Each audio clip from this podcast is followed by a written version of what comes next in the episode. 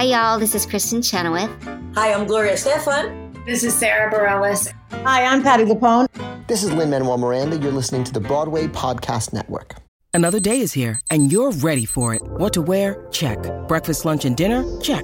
Planning for what's next and how to save for it? That's where Bank of America can help. For your financial to-dos, Bank of America has experts ready to help get you closer to your goals. Get started at one of our local financial centers or twenty-four seven in our mobile banking app. Find a location near you at bankofamerica.com slash talk to us. What would you like the power to do? Mobile banking requires downloading the app and is only available for select devices. Message and data rates may apply. Bank of America N A, member F D I C. Hello, and welcome to Mapping the College Edition, a podcast where we explore the landscape of the college theater world and try to demystify this daunting audition process. I'm your host, Charlie Murphy, director of M T C A, that's Musical Theater College Auditions, and today we've got Steven Strafford from Ohio University on the show, and I think you're really going to enjoy it. Steven, who I got to see in person last week at Pittsburgh Unified's auditions, which was really such a success for the third year running. Just a huge thank you to Marcy and Bunny, as well as all of the people behind the scenes running P U A to make it the success that it has been.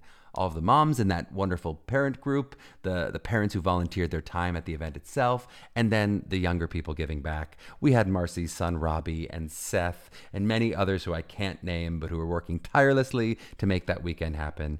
It is most definitely a labor of love. You can feel that that event is not slick or corporate at all. It is just a couple of moms who got together to make an amazing thing happen and to really help a lot of students create a strong safety net to their process in getting seen by almost thirty schools in one audition, and most importantly, to launch themselves into this competitive process with as much joy and ease as can be reasonably possible for this pressure-filled experience that it often is.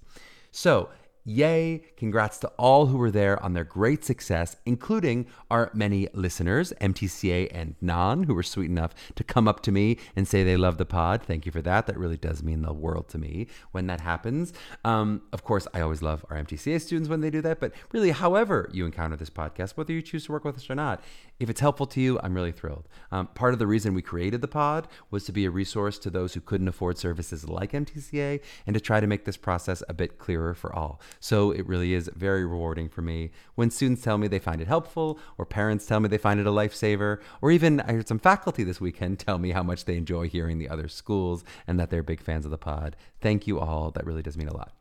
Um, and for those of you who didn't participate in P U A, which of course is the vast, vast majority of our listeners did not participate, fear not that all of a sudden you've missed something that was just unique and completely unrecoverable from. There is a long audition season. You're going to have a lot of chances to audition for all of these schools and many more. Um, but I would say it's a great thing to start thinking about if you haven't yet. How am I going to launch my year? Right? What is my preseason? If this was kind of a preseason for a lot of uh, students, what is my regular season? What are my playoffs? That knowledge doesn't work perfectly, but for the sports people, I had to do it that way. But just thinking about what is my lineup of schools? How am I going to set myself up to do this audition process as well as I can? There's definitely no way to do this process, or no, I should say, there's no one way to do this process. But I do think some conscientiousness toward your psychology in this process is definitely smart, right? How can I set myself up to launch as well as I possibly can so that I can have the most success for me in terms of how I want to think about it? Um, we talked a lot about this on our last webinar when discussing early auditions, and I think it's really helpful for all to think about. And while we're talking non-M T C A listeners and we're talking webinars, if you're interested in the college process and curious to learn more on a granular level, including what M T C A can potentially do for you, we are having a workshop that is free and open to the public on November eighth. I'd love to have you all save the date for that. It'll be a free hour in the evening with me, some of our artistic coaches, and we're going to go through the basics of this process from an overview perspective and help you plan what's in front of you. We call it Junior Workshop, and it's really g- geared toward juniors, though it's totally open and applicable to sophomores, freshmen. Even we have had some students in eighth grade who choose to participate in it. Totally great. If you're a senior, you're welcome to attend, though I would say it will be less geared to where you are in the process unless you're considering a gap year. If you're thinking about doing this process next year, then it'll be just like you're a junior listening to it, and it will be helpful to you. But so yes, note that down, November eighth. You're going to hear about it a lot of times in the next couple episodes until we get there, but that's November eighth at eight p.m. online. More details to come. Okay, we're on to the interview. And I do have to do another mea culpa for sound quality. I thought I had this under control. I thought I fixed the sound quality after Celia, and her mic was bad, and we've had a couple different times doing this. And I even thought in this interview, I told Steven, hey, we're going to switch you out of your headphone, because he was in his headphone, which was kind of banging against uh, um, his shirt. I thought we had it fixed, but somehow the input and the output of it all didn't all work successfully, and I did not catch it in time to technically switch our feed over. I'm sorry.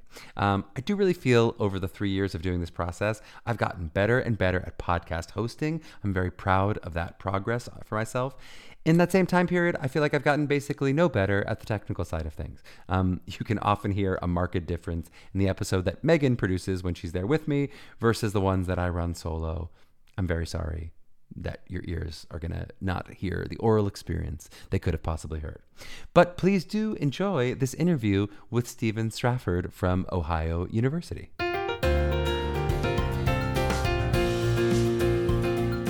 Well, we are so excited to be joined by Steven Strafford from Ohio University. Steven has a B A from Drew University and an M F A from Ohio University, this very one. Uh, he's another multi-hyphenate we love on the pod, an actor, playwright, director, dramaturg. Um, he's acted in international tours and national tours, including shows like Monty Python Spamalot, Cinderella, Peter Pan, Grease. He's been on film and things like Homecoming, The Thanksgiving Guest. Uh, he's also an author of the award-winning show Methtacular, which has had productions in lots of different places.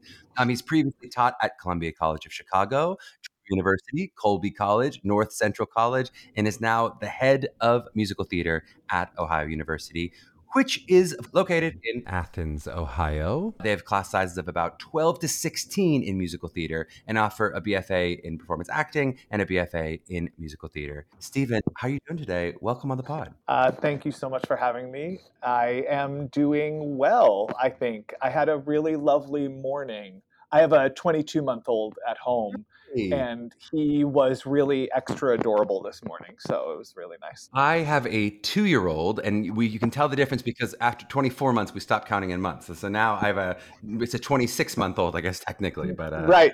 We're excited. We're excited to drop the month talk. Oh, we're done. We're done with months soon enough. Yeah. Um, well, I gave read that quick bio of a couple things and whatever, but tell me a little bit about your journey, and you know, especially your journey uh, re- recently to Ohio. Anything else we need to know kind of about um, how you ended up where you ended up? I came to Ohio uh, because I had the good fortune of having a solo show and then another play had multiple productions. And I, in addition to acting, really love to write. Mm-hmm. And I thought, you know what? I want to get an M F A. I would love to teach at the college level full time. I've been teaching here and there at different universities, but I couldn't get an M F A in acting because I've been an actor for so mm-hmm. long, so long that I honestly would have been insufferable. Mm-hmm. I just would have been the worst person to have in an acting class because I'd be like, well, when I did it, I would have been terrible. Mm-hmm. So I got an M F A in playwriting. And um, while here at Ohio, I created a couple of musical theater classes. I taught a um, creating your own cabaret class, mm-hmm. um, trying to give agency to the students, and also uh, created a comedy scene study class um, because I find that the sort of old vaudeville rules of comedy sometimes get lost in theater training. Mm-hmm. Mm-hmm. And then um, the head of musical theater here uh, stepped down and left to, for another position, and I took over his classes full-time mm-hmm. and then applied for the job. I uh, received the job, and now here I am. Here we are. All right. Well, let's, so the cool thing about, you know, you're new in this position, but of course you have some history with the university and you have some sense of, of sort of what the program has been. I'd love just to talk a little bit, you know, as you look at what will be your first incoming class of Ohio University students, um, and also what you've seen from the program. What do you think, um, you know, sort of differentiates an Ohio University musical theater student? What do you see as sort of commonality um, that goes, this is this is the kind of students that we've been admitting? And then if that's, you know, and we really are intending as we select something different, if that answer changes, let me know that too. I think the thing that I fell in love with when I was looking for schools uh, about Ohio University theater is the sense of your individual weird is... Um, supported and mm-hmm. encouraged to grow.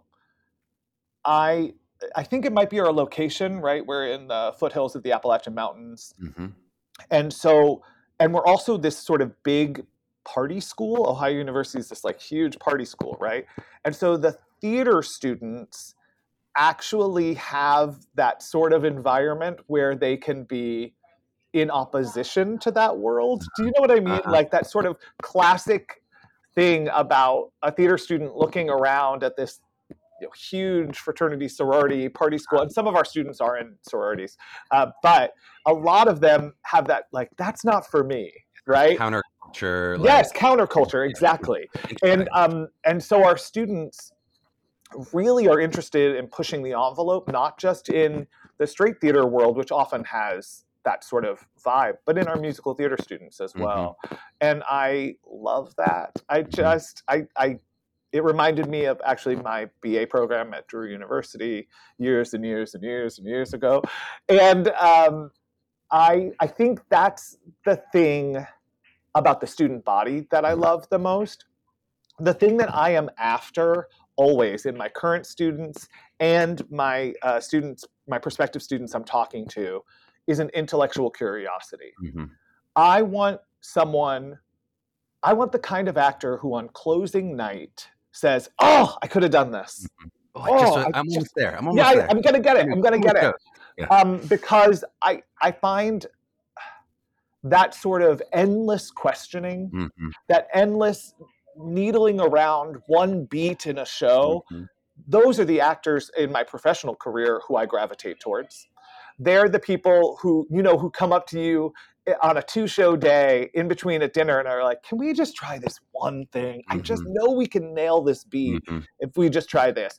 Um, those are my actors. I love it. That's so, so well said. Well, let's talk a little bit about the curriculum, and I'll, I'll offer you that same opportunity if there's anything that you're changing or, you know, if you're thinking, hey, I think we might add in this. But just talk me through, what are the four years of M T as of now? Like, what am I getting as freshman? What am I getting as sophomore, et cetera, as I'm going through the program? Yeah. So first year M T students are uh, doing a lot of the same things as the first year acting students. Uh, you actually spend a decent amount of time uh, with the acting students throughout. And one of the things I love about O U is that the M T students aren't siloed off. Uh, our M T students are currently this semester acting in Medea, Twelfth Night. And our M T students get cast very often in the plays because they're the sort of students who show up at auditions, right? Like they're prepared, they're ready, they have choices. And um, I love seeing them get to experience that because as a multi-hyphenate person, my theater career uh, lived in musicals and plays, back and forth, back and forth, back and forth. And being that sort of nimble actor who also maybe can direct and also maybe actually has some stage management skills means you can work in the theater mm-hmm. and build relationships. Uh, so first year, uh, you're doing, uh, the first time I have contact with the students is, uh, although I'm their advisor, so they see me all the time. But uh, second semester, Uh, in their first year, we begin acting through song.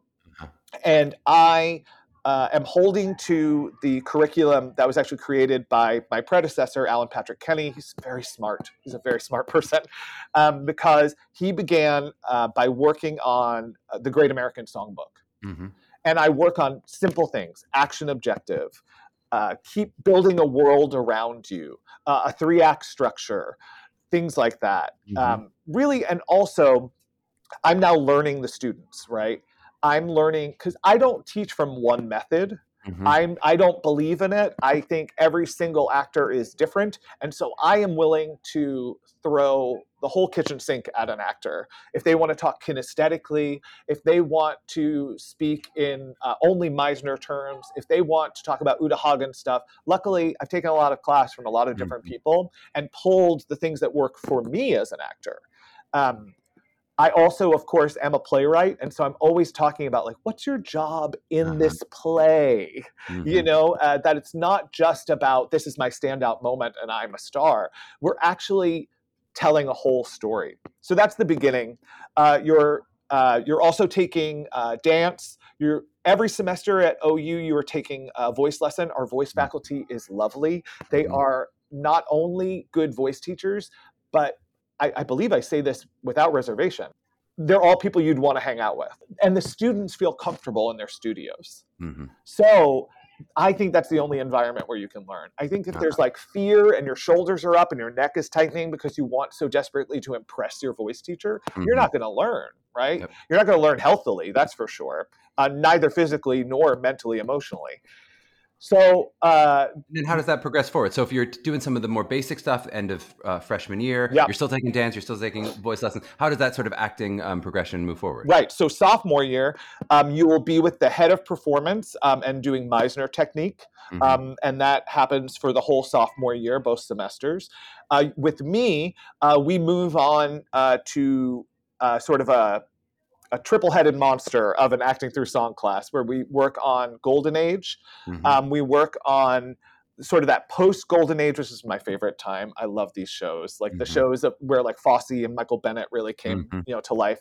Um, and then we work on uh, shows from that sort of mega musical time, right? eighty to two thousand. Yep. Basically, that's where I'm introducing style, mm-hmm. right? How are we understanding that if I get a job being in Guys and Dolls, it is very different than if I'm in Oklahoma. Mm-hmm. And they're both Golden Age, right? They're very different jobs.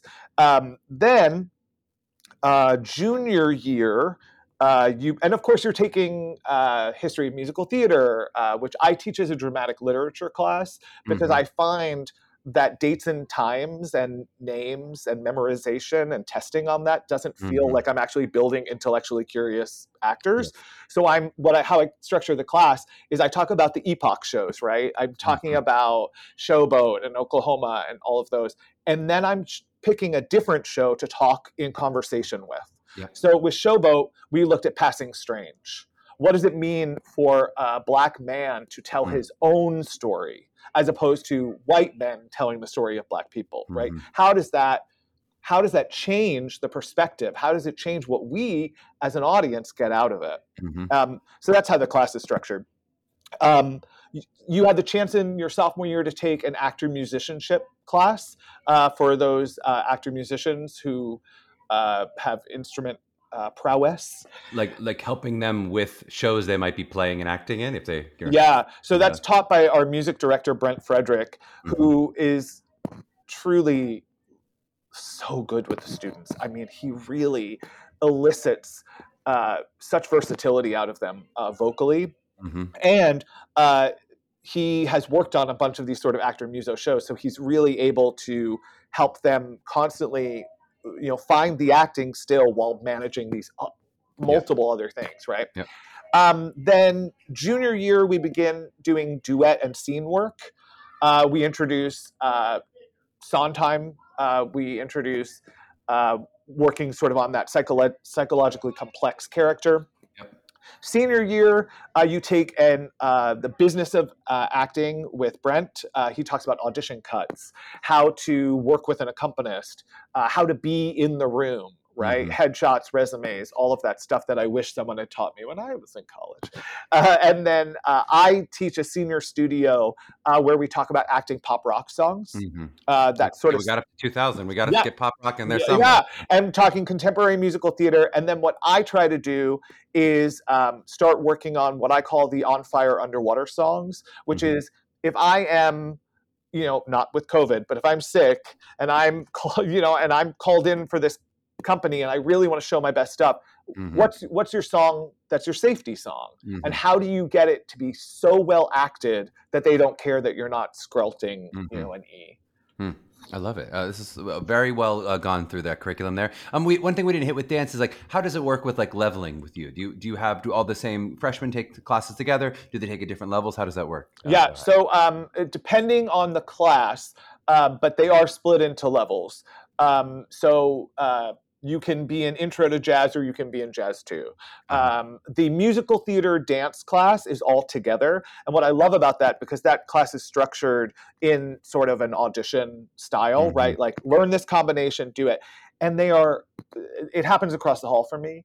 And our students are cheering for each other. You're yeah. just like really just like losing their minds around supporting each other. Yeah. And I think that class is one of the best cohort building classes uh-huh. because they really pull for each other. And I, that's the number one thing for me is I don't create a competitive environment uh-huh. because I keep telling them, I'm like, competing for A, my approval, who cares, B, for roles that are happening here is all well and good, but these are your people.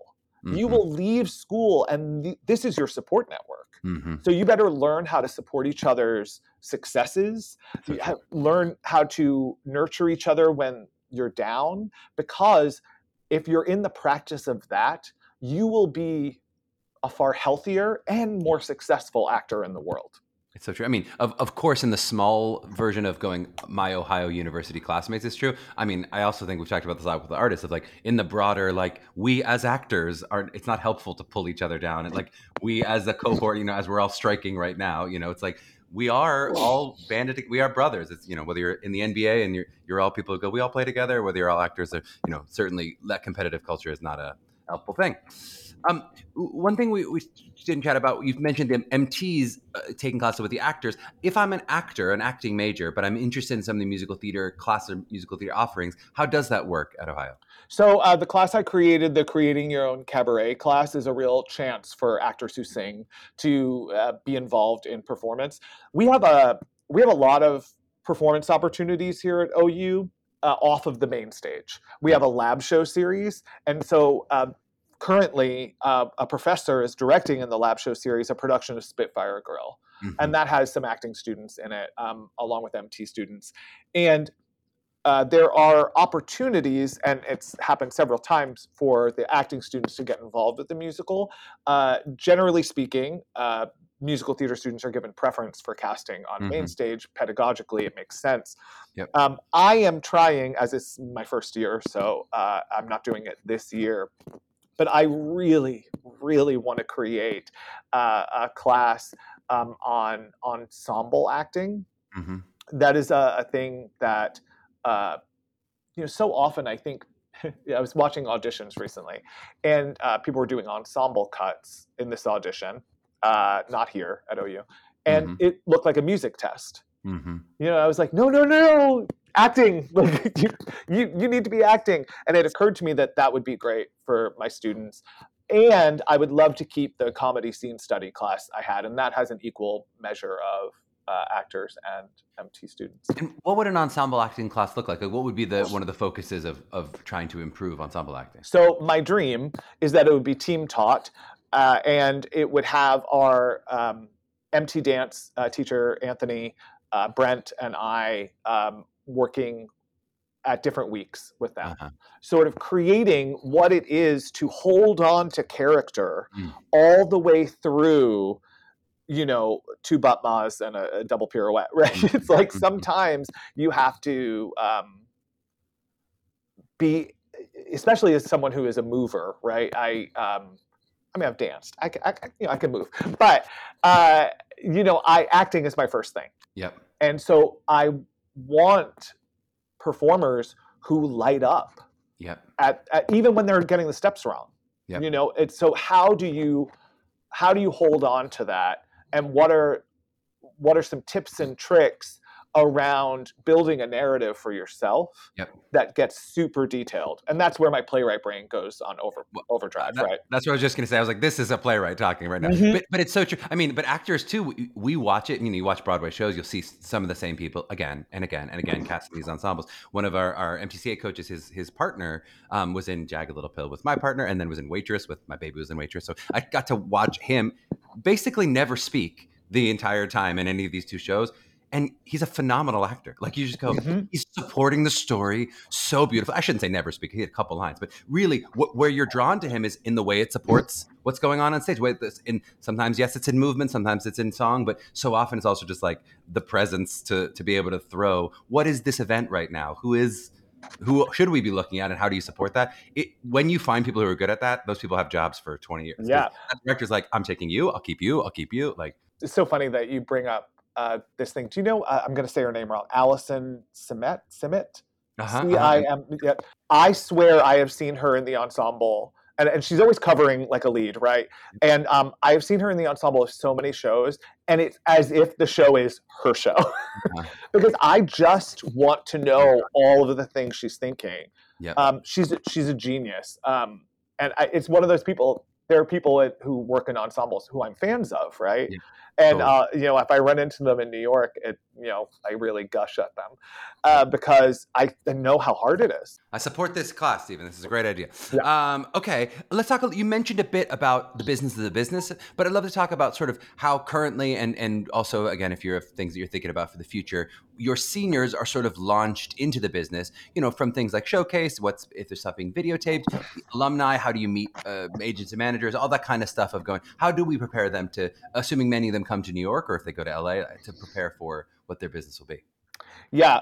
So um, I, uh, I'm a strong proponent of um, opening up the conversation to multiple markets, especially for young performers. Mm-hmm. Um, there is something to be said for the fact that, you know, half of the cast of Six Uh, original cast of Six came up in Chicago. Uh-huh. You know, that uh, because in Chicago, they were able to, right out of school, cover leads, and then all of a sudden they're playing leads at these sort of major um, major houses, and then they're, they have their equity card, not just from, say, doing a children's theater tour, which is wonderful, and I love it as an option for people, yep. um, but they have credits. Yep. And so all of a sudden, they are an actual entity with a resume.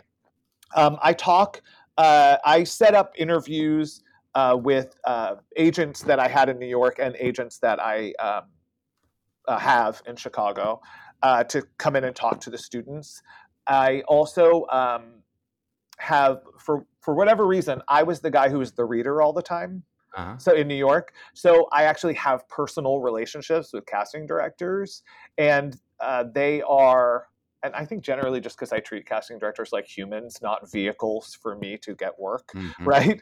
Um, I'm always sort of interested in their lives. I think in another life I would have been a casting director, and I, so I have actual relationships. So I have them come in and talk to our students as well. Mm-hmm. I mm-hmm. always want the students. Uh, to be also, we have a professional theater on campus, and we bring in actors, equity actors, into uh, working with our students at Tantrum Theater, and those uh, actors are always an invaluable resource mm-hmm. from whatever market they're coming from. Uh, our current, the director of Nine to Five, happening this spring, is uh, Shanna Vanderwerker, who was in the original company of Wicked. She's the dance captain for the first national tour for. Seven years, and mm-hmm. uh, she's a director choreographer out in the world, and uh, she's coming in to talk about Chicago and New York at the same time, right? Mm-hmm. Um, that is how I think we do it, because we aren't close to a city. Yep. You know, we are removed, uh, which I think is like anywhere, it's a double-edged sword, right? I, and I, how how far? I mean, I, so I I should know better geography, but Athens is how far from? Like Cleveland slash Pittsburgh. Yeah, sure. Columbus. We're we three hours from Cleveland and Pittsburgh, uh, mm-hmm. sort of the same distance. distance. Yep. Um, we are uh, about an hour away from Columbus. Yep. We are about two and a half hours away from Cincinnati.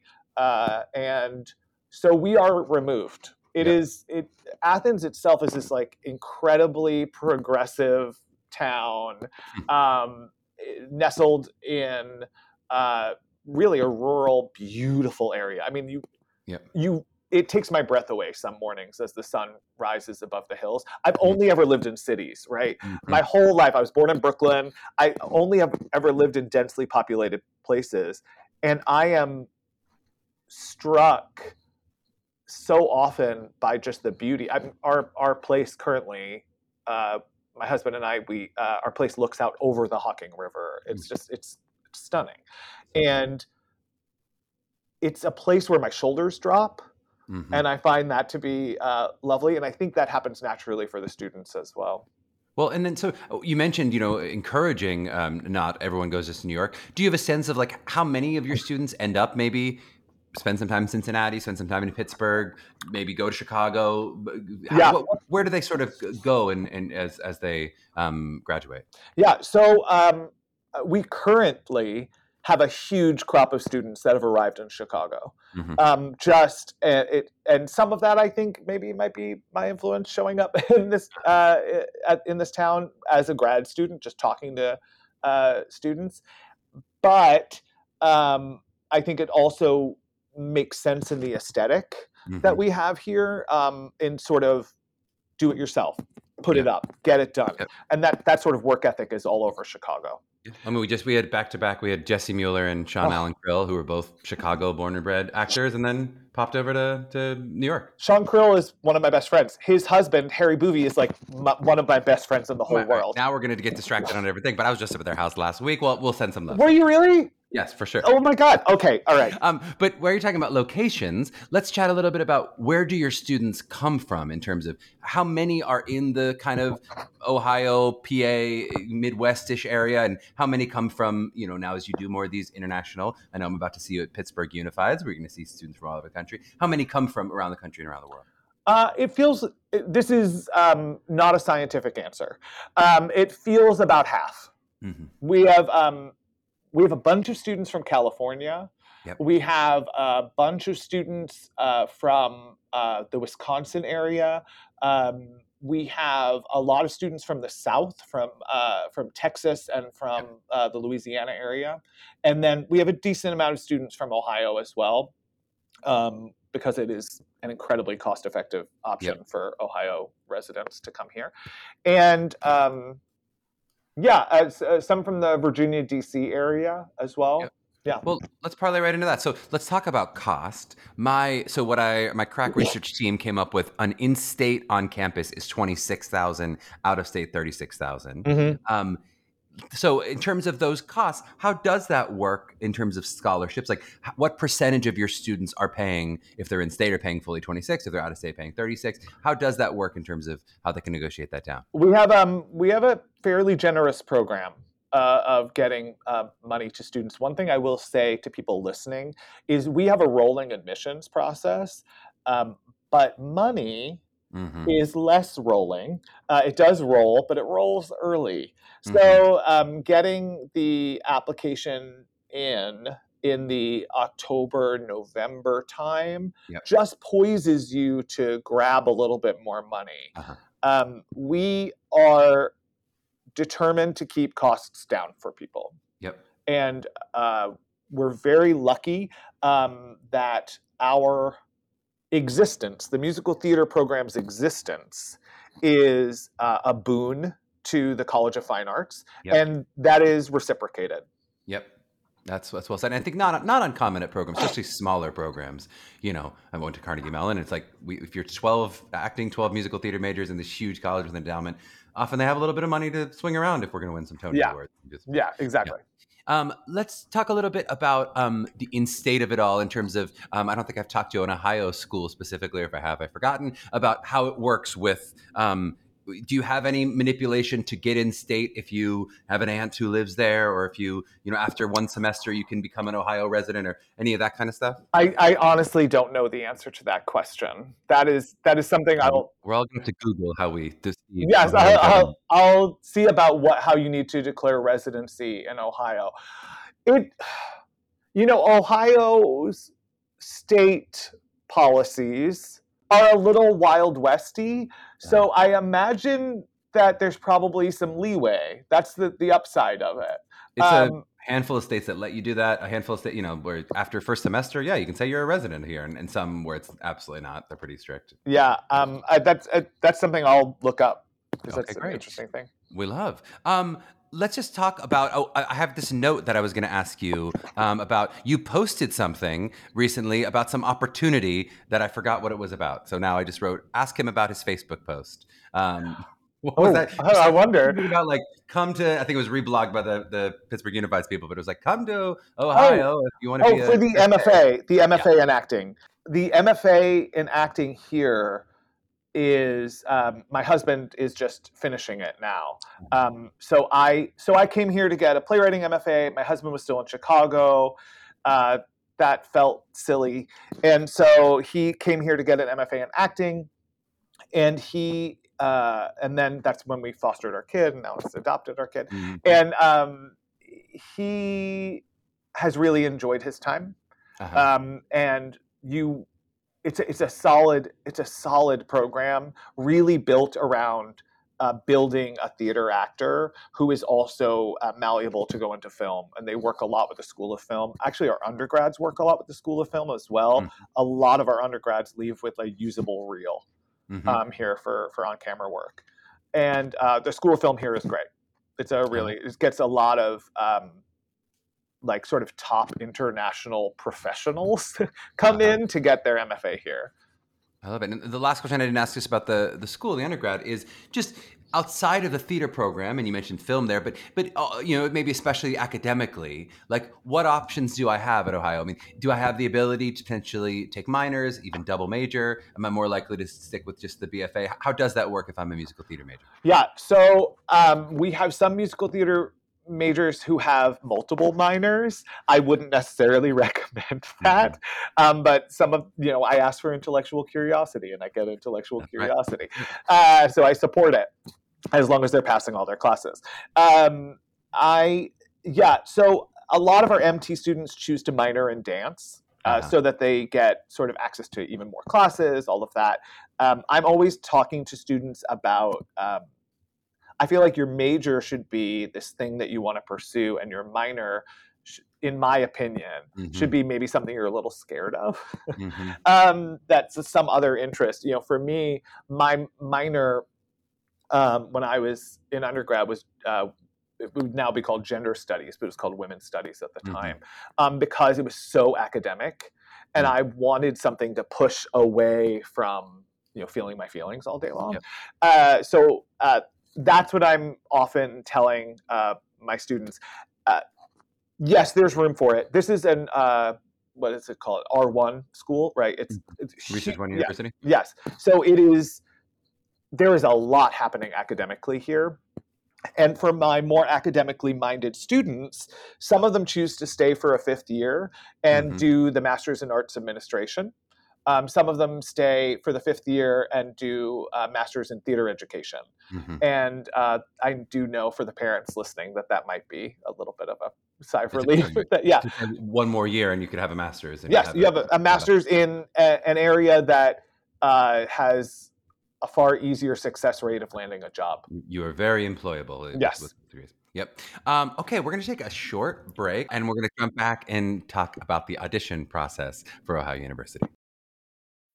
When you need mealtime inspiration, it's worth shopping Kroger, where you'll find over thirty thousand mouthwatering choices that excite your inner foodie. And no matter what tasty choice you make, you'll enjoy our everyday low prices, plus extra ways to save, like digital coupons worth over six hundred dollars each week. You can also save up to one dollar off per gallon at the pump with fuel points. More savings and more inspiring flavors make shopping Kroger worth it every time. Kroger, fresh for everyone. Fuel restrictions apply. Okay, round two. Name something that's not boring. A laundry? Ooh, a book club. Computer solitaire, huh?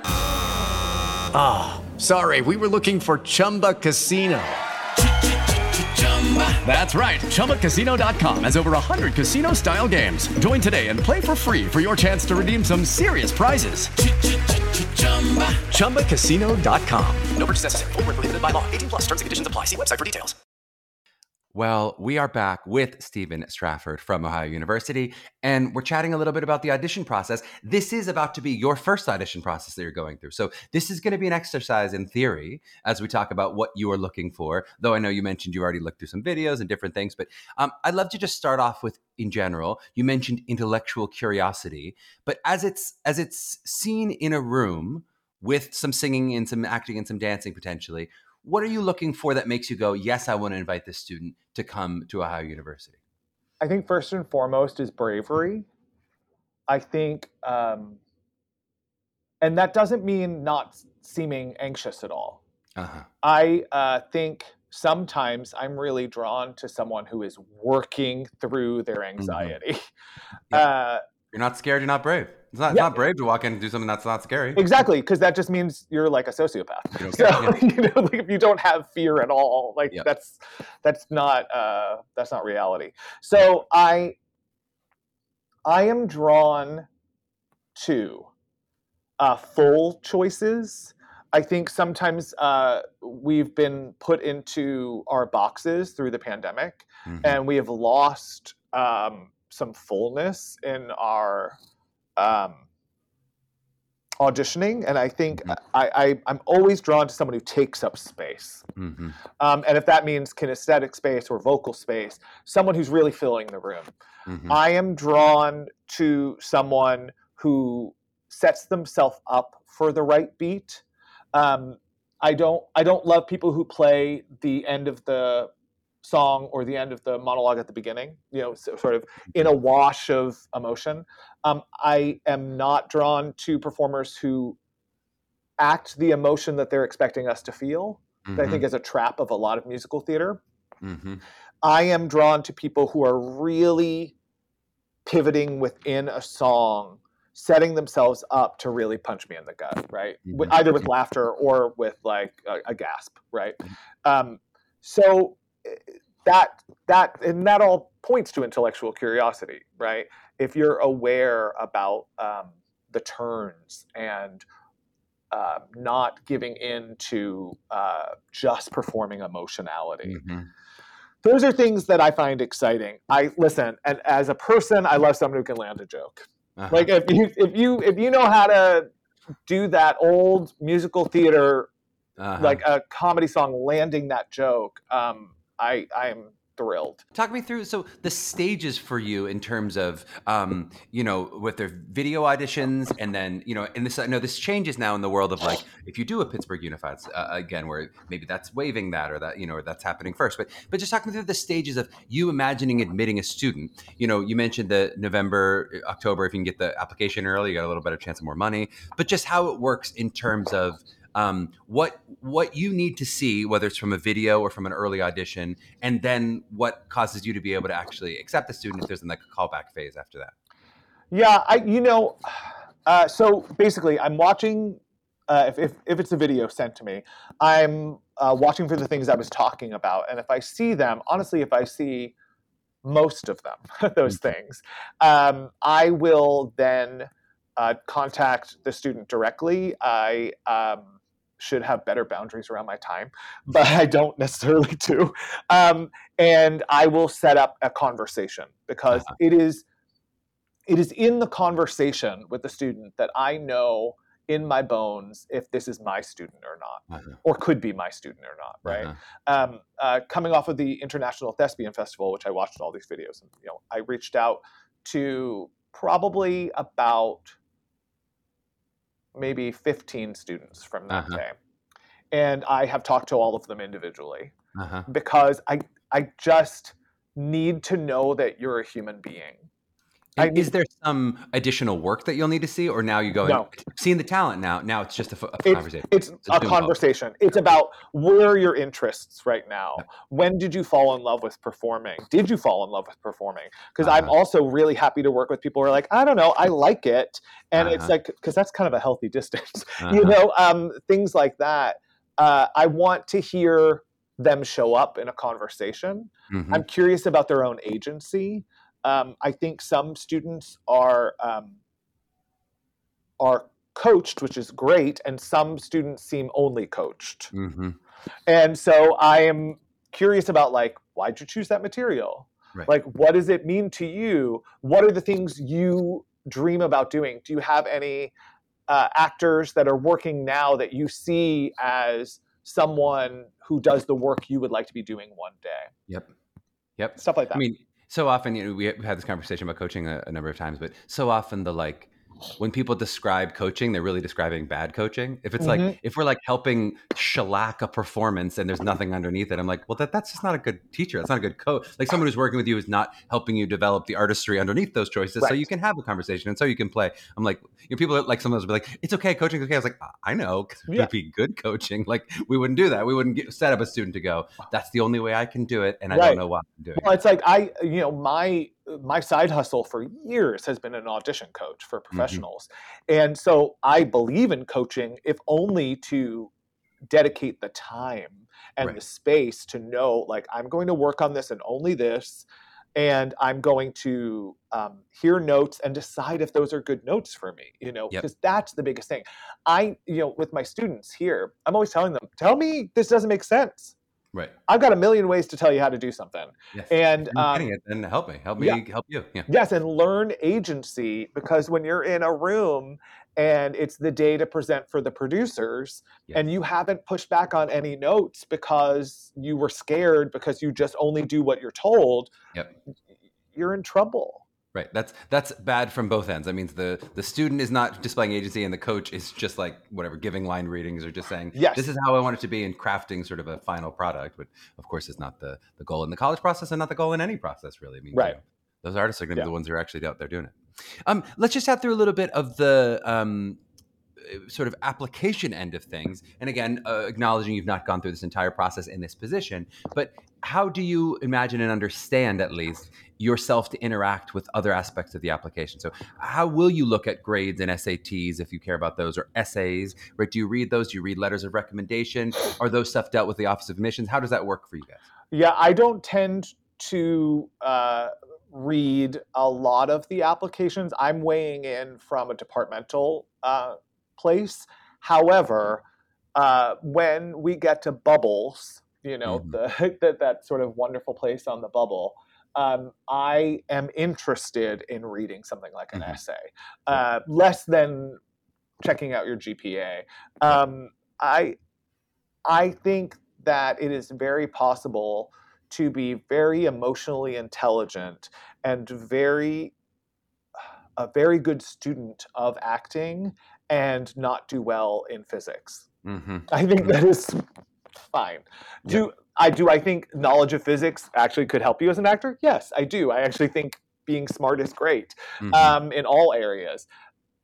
And I don't need you to be the super achiever in all areas. I need to know that you're willing to work. So yeah. if I do see a low G P A, it might come up in my follow-up conversation where uh-huh. I'm like, what's that about? Yeah. Like, tell me. Because and you're sniffing for that intellectual curiosity. You're sniffing for, yeah. here's what happened. Here's how I'm trying to turn it around. Here's yeah, what I, you know, because I, I know from my own story, I was like uh, real, like a nerdy nerd. And I uh, had a year where like a lot of personal stuff happened mm-hmm. and my grades just one one quarter, right, were just mm-hmm. in the toilet. And it's mm-hmm. it's just, I was able to talk about that in my process yep. um, because if you can own up to, this was it, this is where I messed up, this is where it was out of my control. Uh-huh. Now I'm dealing with someone who's going to show up and take ownership yep. over. You know, people mess up all the time in college. It's like yep. kind of what college is built for. Um, so I always get scared when someone shows up to college and they've never had anything bad happen to them yet. That's yes. my goal as a parent. I was like, I am not going to let Solvay's my daughter's name. I'm not going to let Solvay show up to college and not have had any obstacles in front of her. I'm going to try to make sure that she's surmounted some things. Yeah, to learn how to problem solve. How to problem solve. Yep, so true. Um, all right, I'm going to ask you a tough question because it's twenty twenty-three um, and you're coming at this new. So I- I'm interested in fresh um, ideas and takes on this idea of like, how do you think about filling out the complexion and diversity of your class, right? I've he- heard a lot of really um, disparate answers, right? Um, and I think it's always tough, and you don't have to tell me every detail of how you're planning on the sausage, you know, being made. But, you know, as you think about gender balance and height balance and size and racial diversity and geographical balance, like, how are you thinking about that as you sort of cast your class of artists? And then especially as you think about stuff like waitlist movement and maintaining or trying to manage whatever sort of amount of diversity that you're, you've sort of set for yourself. How are you thinking about those questions? I think about them a lot. I, I crave um, a diversity of actor, because having worked in New York and Chicago, I am used to it. Mm-hmm. I am. Uh, I have been fortunate enough to be cast often in shows um, that have a deep bench of um, life experience, cultural experience, and those are the better shows. Mm-hmm. Always, they're always better.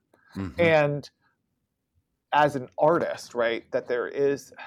That acting can so often just be the business, right? Just get cast, just do the job, just, you know, say the lines, get to lunch, you know, blah, blah, blah. And, but when you get those moments of rehearsal and being surrounded by people who have a different point of view of, around what even this script means, mm-hmm. that's when things come alive. So I am making it a personal focus um, to try and bring together human beings who will have different perspectives. Mm-hmm. Now, how that looks on a page, I think I won't be able to control as much. Right. Um, but that is at the forefront of my decision-making. It is at the forefront of my decision-making pedagogically and artistically. Mm-hmm. Does that answer your question? It does. It's well said. Well, and, and I think the, the, just the second half of that is sort of as you continue, you know, and, and most schools do not get one hundred percent of the students they admit, right? And so that as that continues right. on the wait list, I think that is something that, um, you know, schools have to keep considering of going, do we continually consider that? How do we consider, how do we prioritize that if it's something that's important to us, you know? Um, and I've heard some schools have said, we're just, we're ignoring gender. If we end up with eighteen female identifying students, that's what we end up with. And, and I've heard students say, we have a commitment to fifty percent of our class will be B I P O C. We'll make sure that's true, you know? Um, and it's just, I think it's, re- it's really interesting. It's especially harder, you know, if a school is not yielding one hundred percent of who they admit. It's because you, you're not going to be able to get a one-to-one replacement of exactly the identity type, because you're also like, I want this artist who's got this personality type. Yes. I've got other things that are fact, that factor into, you know, it's it's not, you're not going to, you're not casting, obviously we talked about this, you're not casting for types or roles in, in a college in the way that you would right. you know, years ago in a show. And if anything, I think we are, uh, I am blessed to be teaching a generation that is pushing against those norms Correct. every step of the way. Yep. So, um, you know, and yes, uh, to uh, body diver- diversity, yes. to... Um, neurological? Yeah, and, and, and we have a really strong uh, queer population among our students. Yep. And um, I... you know, it makes me feel comfortable as a person, but also I, I love it because it is to, to have, to have a person come from uh, a conservative background and be given room, because they are here, mm-hmm. given room in a conversation with someone who is um, a B I P O C queer artist, and putting them in a room together and be like, now we're going to make something. Mm-hmm. I just like love if if the space is given for it, right? And that's what I, I that's something I think I do well. I give space where I say, we are all making the same thing. We all yeah. have this goal. And we need to have the space to always remember that your truth, you know, person one, is is different perhaps from person two's truth, and perhaps we get to create a third in the middle if if we come at this with respect for the work we're doing, right? I, I love it. Um, let's talk a little bit about this upcoming year for you in terms of like where you will be doing most of your auditions, and or, you know, as you think about um, how a student gets into Ohio University, you know, I, uh, again, I mentioned we're going to see each other at Pittsburgh Unified. Are you thinking about doing New York, Chicago, L A Unified? Are you doing on-campus auditions? Are we? Do, what percentage of virtual auditions? How do virtual auditions factor in if someone wants to do a virtual or just a video audition? How does that work in terms of um, Ohio and the different ways that can audition for you? Yeah. So uh, I will be attending Pittsburgh Unifieds. I will personally be attending L A Unifieds. Mm-hmm. Uh, I will have a representative from our program. Uh, uh, the music director of our program will be at New York Unifieds. Mm-hmm. And uh, the interim head of musical theater, the person in between my predecessor and, and I, who's currently uh, in charge of the B A program here, mm-hmm. uh, will be in attendance in Chicago. Mm-hmm. So we've got someone at all those unified auditions. Uh, we have Experience the Arts Day coming up any day. It's I think it's next Monday, uh, which is mm-hmm. a big day where people come in and audition on campus. Mm-hmm. Then uh, we also have uh, the ability to create uh, group audition days for specific schools and teachers and things like that. Uh-huh. Uh, we do that uh, for a lot of our Ohio, you know, residents. Yep. Um, I... This is my prevailing belief around auditioning. If you want, if you're interested by me and by, if you're interested by this program that we have, if, if, if this stuff is interesting, and the only thing you can do is put together a video, even if it's the same video you sent off, you don't, it's send me what you got. Right. And I'll follow up with a conversation.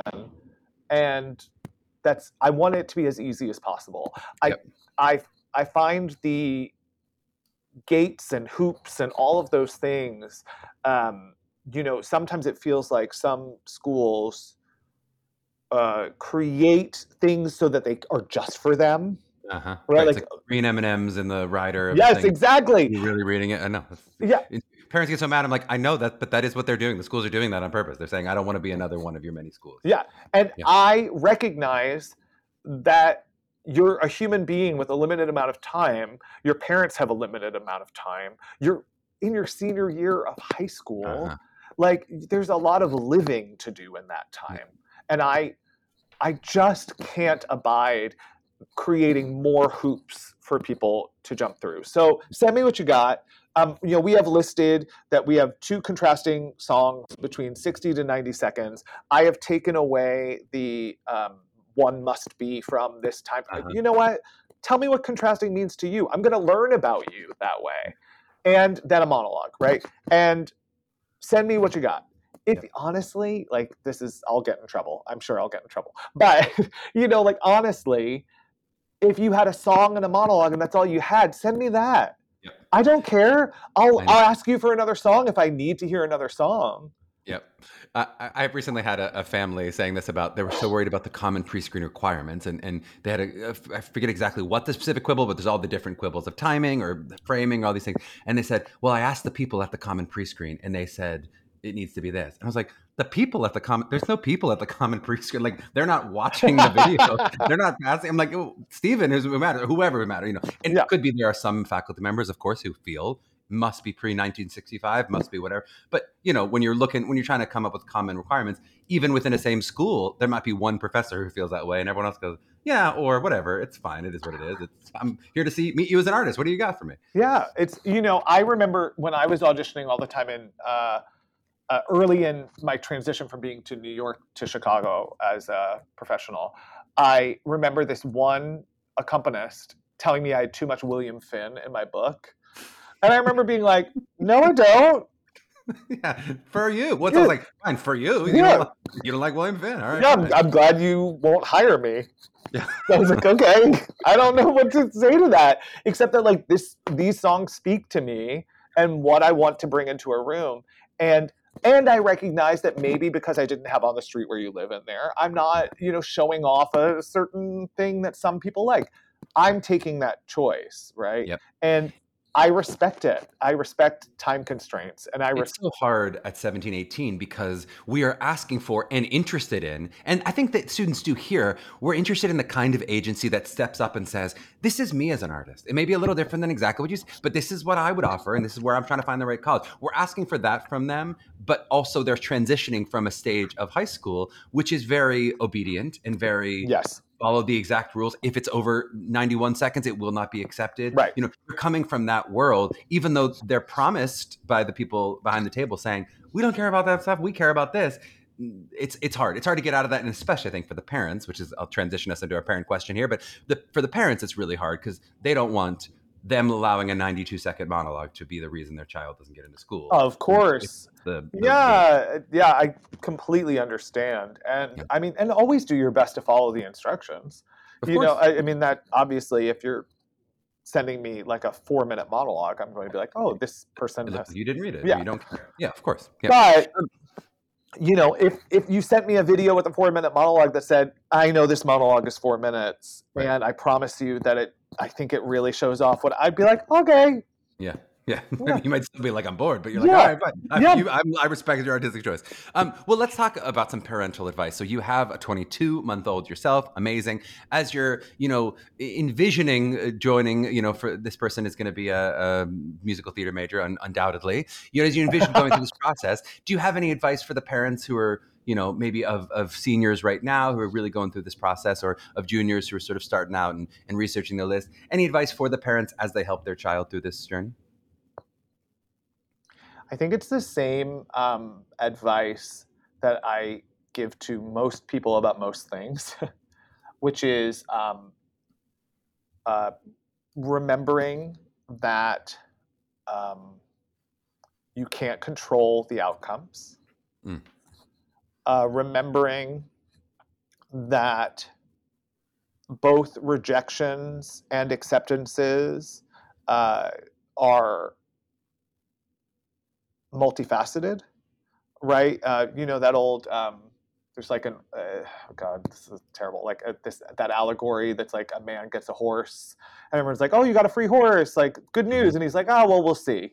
And then the horse like kicks um, his brother in the head, and everyone's like, "Oh no, the horse is a curse!" He's like, "Oh, let's see." And then like they the military comes and uh, you know gets uh, conscripts all of the uh, people in town who aren't injured to the war, and everyone dies, and so the brother lives. Right? Like it's like mm-hmm. you just like don't know. Mm-hmm. And you can't worry about the life that you're not living.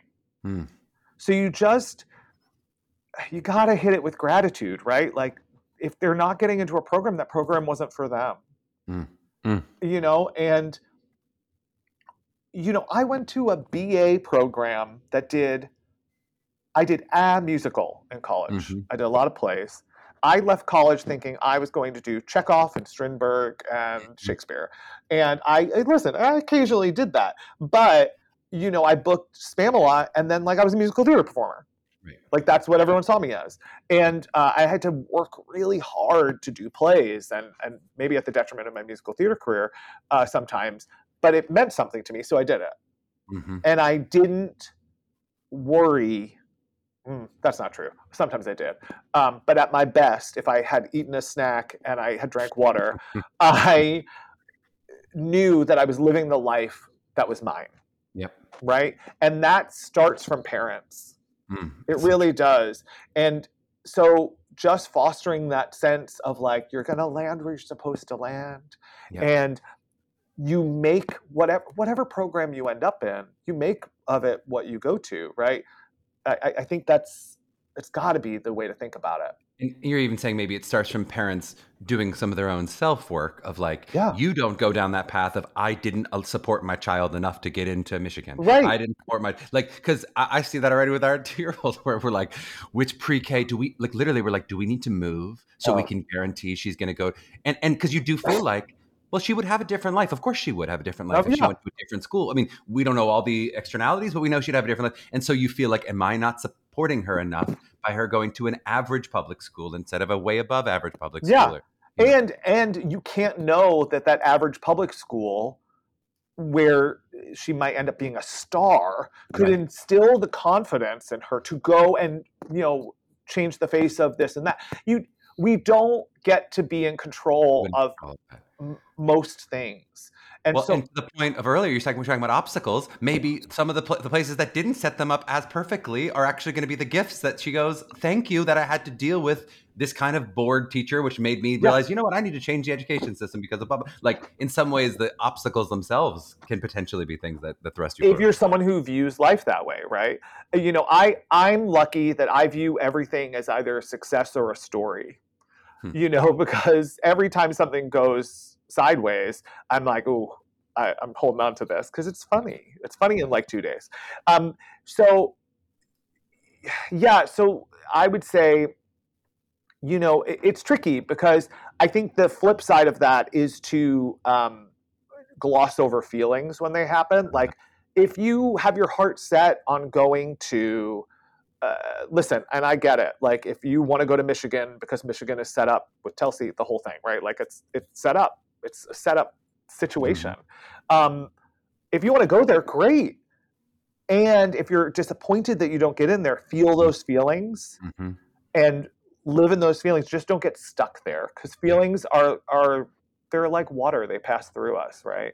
Um, unless we dam them up. And so, I I feel like. So if your if your child is really upset, not glossing over it, right? Like not being like, oh, we got it. No, no time for that. Yeah, that doesn't no. matter at all. Yeah. Be sad. Be yeah. sad. I get it. That that is not what you wanted. Yep. In a couple of days, let's look at what our situation is. These are the cards you're dealt. Yeah, this is what we got now. You know, yeah. radical acceptance, radical transparency.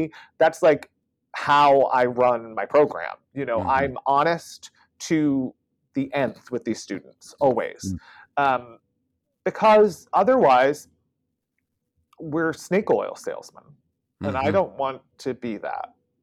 Yep. So well said. All right, we'll wrap there. Um, where, if students want to find out more, especially as you keep innovating and changing and doing all these amazing things with the program, where's the best way to follow um, Ohio University and or the musical theater program especially? Uh, Ohio University uh, has, uh, musical theater has an Instagram page, um, and uh, you can follow us there. Uh, they're always posting there. They have a TikTok page as well. Uh, you can email me at strafford at ohio dot e d u just to have a conversation. You can yep. literally be like, I heard this podcast and I just want information about this and this. I, I just was talking to a parent uh, who called me the other day, and we talked for maybe like twenty-five minutes just laughing and talking because I like people. So um, I, you know. That, that practice will not maintain into your third year, I promise. Yes, I know, I know, I know. And like, I just... um. I, but until I hit that breaking point. Yeah. No, you guys, early adopters, be the one to email him. Everyone who's listening to this podcast, email yes. Stafford at Ohio. Yeah. We'll put it in the show notes. Fear not. Yes. Yeah. Um, because I will. I'll, I'll get in touch with you, and I'll put you in touch with the people who have better answers about things like numbers and all of that stuff. Uh, we have a really great uh, person in the College of Fine Arts. Her name is Jessica Fox, and she is she's a dancer. Um, she so she's... an artist as well as someone working mm-hmm. within the world of admissions. So she gets it, and she's really lovely. And and and there are other faculty members here who can answer questions that I don't know yet. And I think this can be a humane process. Mm. And I want to be a part of that. All right. Well, Steven, thank you for your time. I will, by the time this podcast airs, I will have seen you a couple weeks ago, but I will see you in, in a few days. Uh, I'm looking forward to it. Excellent. Me too.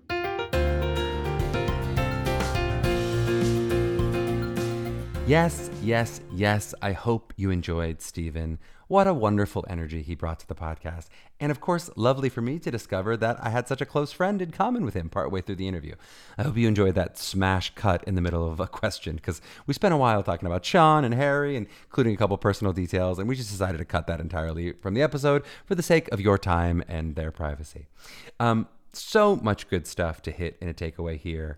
I really love the last part of the conversation about your journey, you know, and sort of how you evaluate it and, you know, what you can control, what you can't control. I think Steven said it all very well. I can't say I have a ton of insight to add other than, yes, I agree. Um, I did appreciate his metaphor of feelings are like water uh, and saying that you had to let them pass through you. Of course, our longtime listeners will remember Carrie Anderson making that very same metaphor with the phrase feelings are farts. And those too, you must let pass through you, I guess. Um, I also really love the ensemble acting class idea. Uh, Steven had mentioned that it's not the first time we've heard that kind of idea pitched on the podcast, or certainly that I've I've encountered, but it's an idea I really like. I think it's so necessary. Just a, a great addition for a school to think about doing. You know, it's one of those things that are rarely taught in a class form, but actors have to learn it from each other, and they do learn it from each other normally in kind of a, an apprentice-style intuition. You're kind of figuring it out from watching other actors and going, is this what I do, probably? You know, it, it, what we're talking about there is like what it is to truly listen and support the story, to recognize the moment that is happening and that you are supporting without necessarily lowering yourself to try to lift someone up. It is a really tricky thing that when done expertly takes a lot of intelligence to know when to give and when to take, when to offer resistance to a moment and when you're supposed to aid a moment. You know, in an ideal rehearsal process with infinite time and money, this kind of intelligence wouldn't be as necessary, as the director could just take time to explain every moment and how it affects each ensemble member and what the story we're trying to tell is. But given those processes do not exist really, especially in large musicals, you become such a gift to a director if you can make bold and interesting choices that support the story as opposed to detract from it. You know, some of that is about taste and instinct, but a huge part of that is truly learnable. And I think it's such a great idea to, to teach that in school. And the last thing I'll hit on is something Steven said quickly, which I would just want to underline how much I agree with. He talked about the idea that bravery doesn't mean the absence of fear, but instead it's about encountering it and dealing with it actively. You know, and it is that encounter that is so riveting to watch. And I think, and we're talking about something different here, I think it's what is the essence of the kind of vulnerability we talk about as acting teachers, of what we want to see. You know, vulnerability is often kind of confused with emotion, because of course a very emotional monologue, you could accurately describe the character as vulnerable. But when we talk about we want to see more vulnerability from an actor, so often we're talking about the bravery to show up as your true self, right? You know, if you're truly fearless, you're really not that brave, right? And if an act of vulnerability costs you nothing, it's not really vulnerable. This is why you can watch some actors weeping on stage and not really be moved by it, whereas another actor can just have that small quaver of their voice, a little twitch in their face, and it feels devastating, right? You can think of some of these things we have to do as performers that feel so vulnerable, and depending on the actor and the situation, it can really change the amount of bravery it takes. I'm going to use an example from my career, which I guess is its kind of vulnerability here. You know, I think about when I was playing Edgar in King Lear, I was shirtless in a loincloth for over an hour in the play. I'm like scrambling around like Gollum in like very compromising positions. There was nothing about me you did not see in that, that production. Now, for many actors, and for me, for most times in my life, this would have felt really vulnerable. But that summer, I'd spent six months doing two crazy at-home workout programs. For those familiar with P ninety X and Insanity, it was disgusting, and I had like a six-pack for the first time in my life. I was so proud to show it off. And what would have at most times in my life been particularly vulnerable was actually kind of a point of pride, right? Cut to me in a different season of my life. I'm playing Brick in Cat on a Hot Tin Roof, you know, that wonderful play.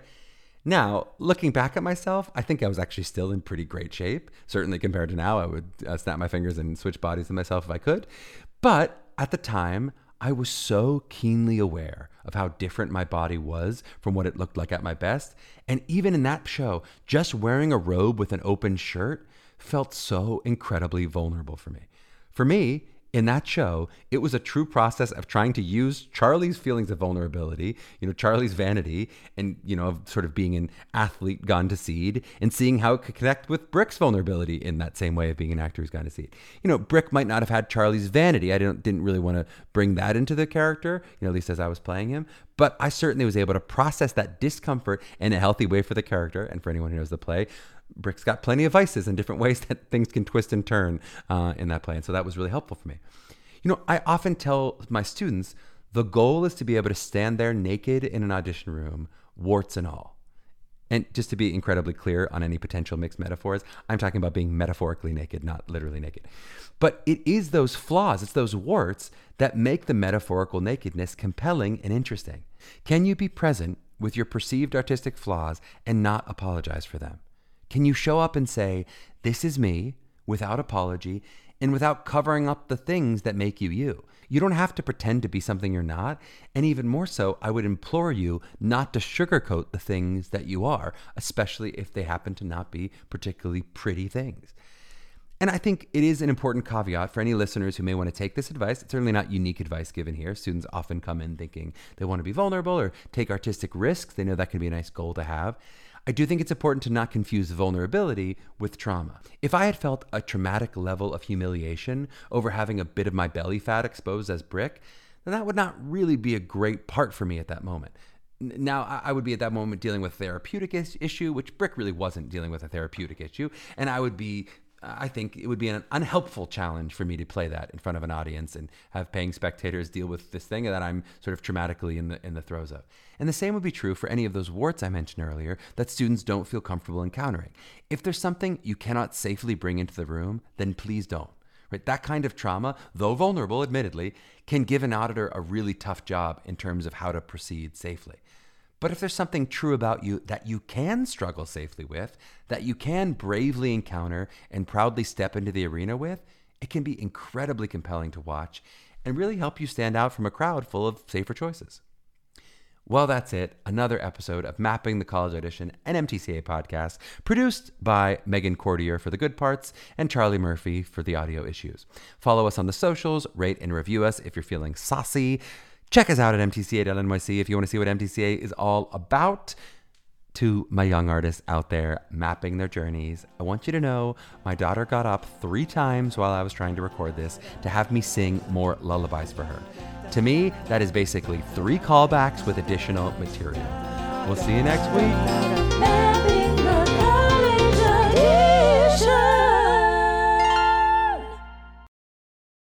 Hey, it's Leslie Odom Junior here on the Broadway Podcast Network to tell you about the Rise Theater Directory, a program of Maestro Music. Rise is a national online resource designed to connect and empower backstage and administrative and creative theater professionals from underrepresented backgrounds. If you work or aspire to work in the theater community, this can help you find your next project. And if you hire theater professionals, search the Rise Theater Directory to find your next team. Create your profile now and get more information by visiting rise theater dot org. That's theater with an R E R I S E T H E A T R E dot org, because only together we rise. Okay, round two. Name something that's not boring. A laundry? Ooh, a book club. Computer solitaire, huh? Ah, oh, sorry, we were looking for Chumba Casino. That's right, chumba casino dot com has over one hundred casino-style games. Join today and play for free for your chance to redeem some serious prizes. chumba casino dot com. No purchase necessary. Void where prohibited by law. eighteen plus terms and conditions apply. See website for details.